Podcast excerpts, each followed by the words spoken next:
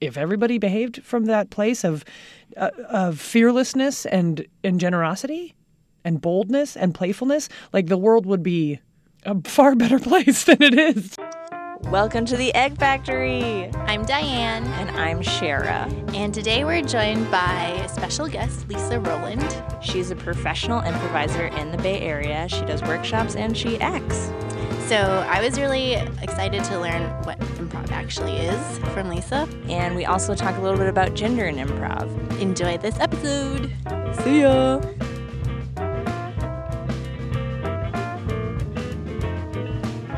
Yeah. Can you describe or define doing improv? Man, that's a big question. what is doing improv? I mean, I feel like improv is everywhere now, but people who haven't encountered Yeah. a lot of improv are like, yeah, people just like go on stage and like Like make, stuff off color jokes. Right, right. And it's like stand up comedy Yeah. and uh, randomness. Yeah. And it is not that. Yeah. So many, so many places to start in that question. What is doing improv? So for me, the things that I love about doing improv are engaging with your own imagination and the imaginations of your partners in a way that builds a that builds a story or that builds a world. So the jobs of an improviser are to like make choices and make sense of things and react and and uh, storytell, like tell tell stories sometimes those stories are a little little and joke based right? So sometimes they're just these little like one liners almost and sometimes they're longer and more serious and not funny at all. Um, but the process of coming together and creating something creating a, a moment or a world or a story where there was nothing that's doing improv. I also feel like there's two schools of improv. There's like the performing improv, and then there's like improv in life. yeah This will improve your life. This will improve your business relationships yeah and everything. and And, personal relationships Yeah. and your mood yeah, and like the way you make choices Yeah. yeah And I feel like you teach performance improv at Stanford, but a lot of what you teach is just like improv in life. Yeah, here. I actually have a. Um, I teach this retreats that are three day retreats called Improv Wisdom every day, and it's about that. It's like come together. It's it kind of co- combines mindfulness and improv and looks at the ways that Im- the practice of improvisational principles ma- make you a happier person. Somebody asked me why I do that. Like why do you why do you teach? And the answer kind that kind of came to me was that I believe that when we when we behave according to the principles of improvisation of paying attention, being generous, being playful, saying yes, making your partner look good, taking care of each other, engaging, we are behaving as the best versions of ourselves. Like I think that we are called to a higher way of of walking on earth, you know, with with everybody else that that if everybody behaved from that place of uh, of fearlessness and and generosity and boldness and playfulness, like the world would be a far better place than it is to live. Yeah. And so uh, it's I'm a I'm a performer, but I'm a firm believer in the life skills of improvisation.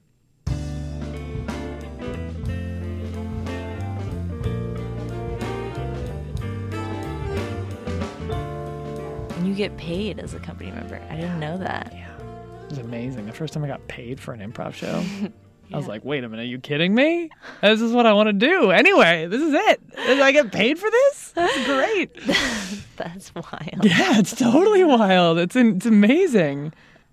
And then like you kind of started your a few of your own little Yeah. groups. So then, yeah. So I started. So I started awkward dinner party with Dave Dennison, and we're a three-person improv improv show, a two-person group, and then we invite a we invite a, a guest to play with. Like with we're us. doing right now. yeah. yeah, two-person podcast. invite a guest egg to join the factory. Come egg. Um. Anyway. Uh, yeah, so it started that. I started playing with a group called Improv Playhouse of San Francisco, which is a, a subset of BATS players, really. I mean, like, those are the people that I play with. And then I love Um, that it's called playing with. Yeah, I do too. I do too. And that's exactly what it is. It's it's it's cool because it's a job that you you can't really do it if you're not having a good time. yeah. I've never put my finger on that before. I'm not sure there are other jobs that are like that. Or there aren't many, right? Where it's like If you lose the joy, you can't do it Yeah. anymore. Like you're it's done. You're, that's like a, a vital part of it. It's one of your first duties as an improviser is to have fun Yeah. and to be fun to play with. Mm-hmm. Yeah. Have you been in that situation where you or someone you've been playing with lost the joy? Or somebody, somebody I've been playing with has lost the joy. Or you? There, I feel like there have been nights. There have been nights. There have been shows where it's like that just wasn't any fun. Mm-hmm. You know, for one reason or another, stuff's going on, or, or it feels like somebody that I'm playing with is like, "Are you even having a good time? Like, what's going on? It seems like a chore." But it, but not for good. I feel like if I ever got into a place where I was like dreading going to the theater for a show, or like, oh, I wish I could just stay home, it'd be like time to take a b- bunch of time off. Yeah. That'd be the worst. Yeah. That would be the that would be the worst. Because right now, of all of the jobs that I do, the one that I'm never bummed about having to do is perform. Yeah. Like even after an insane week, you know, where I'm like, Mm-hmm. all I want is a night off. It's like, oh, but I get to play on Friday, and that feels like a little vacation. Yeah. It's awesome. 'Cause you- Yeah, it's like you get to come together with brilliant people who have made it their jobs to be really good at playing. Right? Like like remember when you were a kid and you played with your friends and like there were some friends you had better times playing with or whatever. So those kids spend their whole life they grow up and they just get better and better at playing with you. Like oh that's my what gosh. that's where they've put their attention. Yeah. The pl- imagine the play that would be possible if you're working with like adults who've been working on playing well for 30 years. Yeah. Yeah. I just don't know how. I mean, I feel like there are some um, people who criticize the improv mindset and like, why are you always saying yes? Because like some things aren't going to work. Right. Like you need to say of no course. or like Yeah, right. whatever. It's like not always sunny and happy, and we can't always just joyfully accept each other's ideas. And that's, of course, true. But I feel like there's a, the practice of saying yes, the practicing saying yes, leads you to a place where A, you're willing to entertain the ideas for longer than, than you might otherwise. And B, you're, you're looking for what you can say yes to. I'm thinking like my baseline. I- I'm a scientist, Mm-hmm. or like trying to be one. But also an improviser at heart, I feel. yeah, thanks, Shara. Yeah. But like the scientist baseline is saying no all the time. Mm-hmm. So I think that even if obviously you can't say yes all the time, like, you can shift the baseline of what Yeah, you're you know, what you're doing. So science and improv had a lot, uh, have a lot in common, in some ways, which is that, right for for scientists who are experimenting, who are looking to discover something, whatever it is, some some aspect of something. It's like you're you've always got to embark on a journey and not know how it's gonna how it's gonna end up, and you've got to you've always got to kind of be willing to toss your idea if it looks like it's not working anymore, mm-hmm. and try something new and not get attached to the results and like oh like approach something with curiosity. Yeah. So there's I think there's so much overlap actually between science and improv, even though improvisers say yes and and it's a it's a less free form structure that mm-hmm. scientists have to work under, but but the process that I think we go through is similar actually in terms of Yeah. like well, you know, your job is to try something and see what happens. Mm-hmm. You know, and then take that piece of information and then take a next step and see what happens then. And at every step be be willing to shift, you know? Mm-hmm. And, the and whole not being idea that attached to things too much. Yeah, like yeah, not being attached to the outcome or how what you know, it's like so many scientific discoveries were mistakes. Yeah. Right? Like So- all of them. like all of- much. yeah. yeah.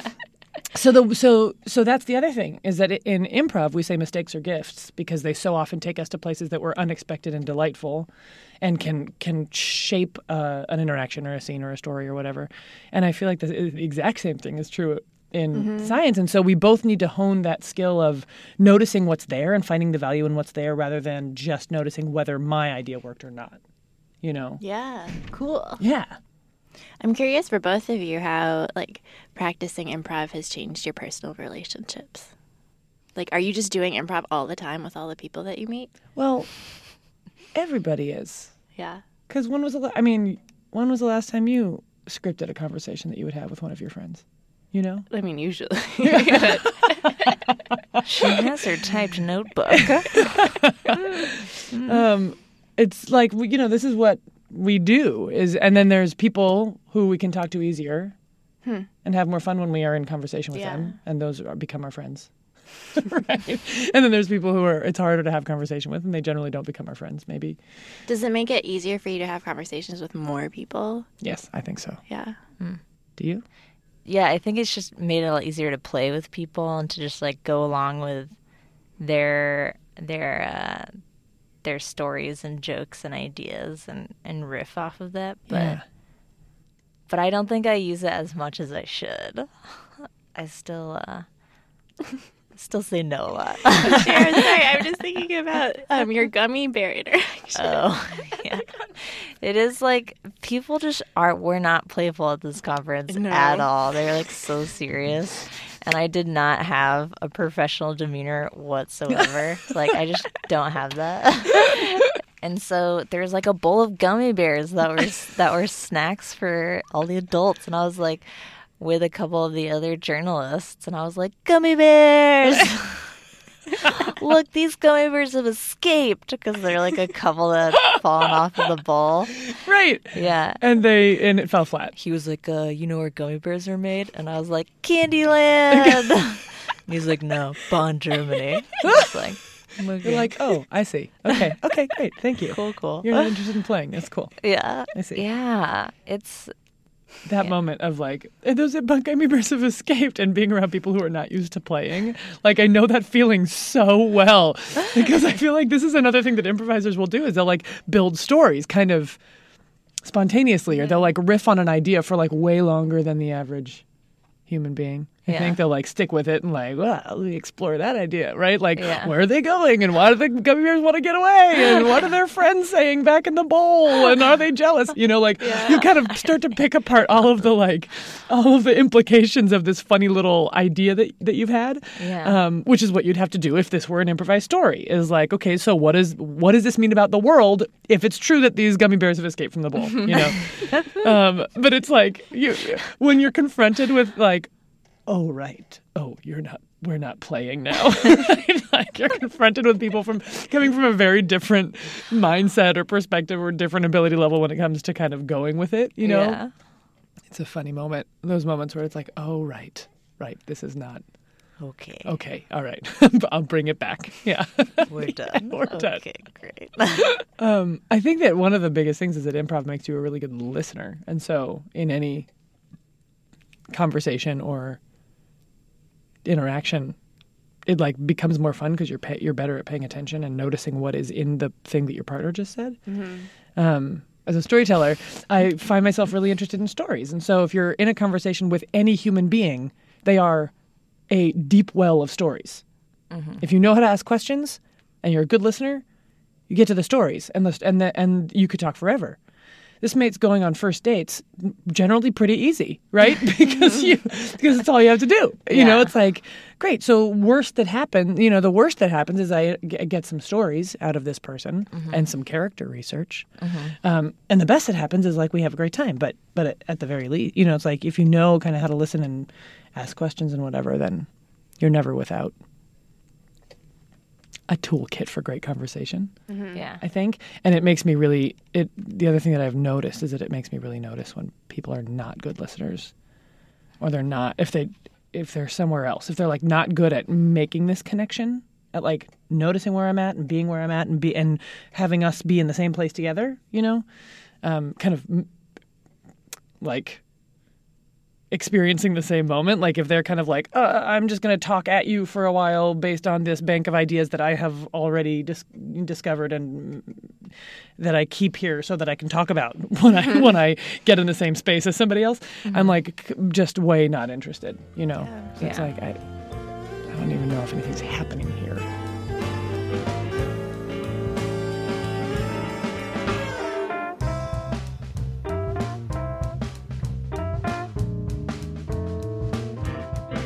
But but I'm so interested in improv and gender because improv is, f- for the most part, a, a dude's club, um, and I would say the gen and this is it's changing. It's changing slowly, but but in general, the kind of classic makeup of an improv group is like five dudes and a girl, right? Maybe four dudes and a girl, Yeah. and like you know the the funny dude, the wiry glasses wearing dude, the big dude, the you know what I mean? It's like there's Yeah. like it's like it's like and the girl who Yeah. plays all the girls, right? Who plays the kind of accessories to the men, and, and she's rarely the main character of a scene, and she's rarely in a scene where she's not in a relationship with one of the men in the scene.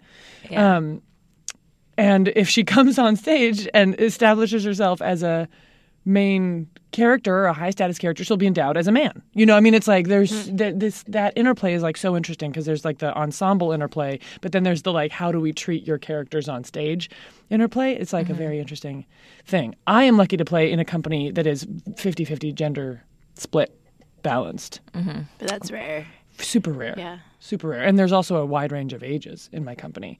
Um, mm. so I've grown up in that environment and not n- not personally experienced the the other. Although once I was invited to play, uh, passing through a town and I was Passing through. knew some improvisers on your there. horse. on my horse. Yeah, exactly. Stopped into the saloon, said, "Are there improvisers here?" Um, and uh, and some improvisers that I knew were like, "Oh yeah, these three guys were like, oh yeah, you can play with us. We just lost our girl." And I was like, "What?" What do you mean? Like, so oh, great. Is there a job description that I should be able to fill, like that that the the, the girl does on your team, or can I just be a player, like playing with you, or you know? Yeah. Um, it was like a really interesting comment. We Just lost our girl. What happened to her? What? Are you leave her? Should we go looking? Um, so it's interesting, and at the same time, I think, I think well, maybe one of the reasons that historically women haven't stuck around in improv is because dudes can be jerk, like can be jerks, and they they are more willing to take asshole behavior from each other than women are willing to take asshole behavior. You know, mm-hmm. so the thing that, in my opinion, makes improvisers great improvisers is that they're really fun to play with for anybody. Like they're they're good to play with, right? And so it's like there have been blog posts about like how to play with women. Makes my skin crawl, or like how to, how to keep women in your ensemble. And I'm like, actually, the like the the thing is not how to play with women. It's like how to be a better player. Like this is about being a good, versatile, attentive player, no matter who you're playing with. Yeah. Um, but the truth is, yeah, maybe women are less likely to stick around while they're for for the like obnoxious, abusive behavior. You know what I mean? As men are, men are like more willing to kind of Yeah. hang in these annoying. Yeah. And like being a better player is also being able to deal with a lot of diverse storylines. And Mm-hmm. Yeah. I mean, like, I'm sure, you know, race is a huge issue in improv. Yeah, yeah, because it's mostly white people. Yeah. Yeah, Yeah. But it's like important to be able to play with everything. yeah, yeah, and play everything sensitively and truthfully and honestly, Yeah. and yeah. I'm curious if you have, with all of your teaching workshops and communication and improv, if you have one nugget of wisdom or like one of your favorite uh, fundamentals of improv that you would like to share with our listeners. I think it's that thing that I said earlier, which is like when we are when we are behaving according to the principles of principles of improv, we are behaving in this kind of like deeply truthful, positive, sacred way. So we should find ways to do that more often. And can we recap the principles of improv? Yeah, like generosity and boldness and playfulness and flexibility and uh, caring for one another and en- engaging in your own life and in the and in the imaginations and, and experiences of other people.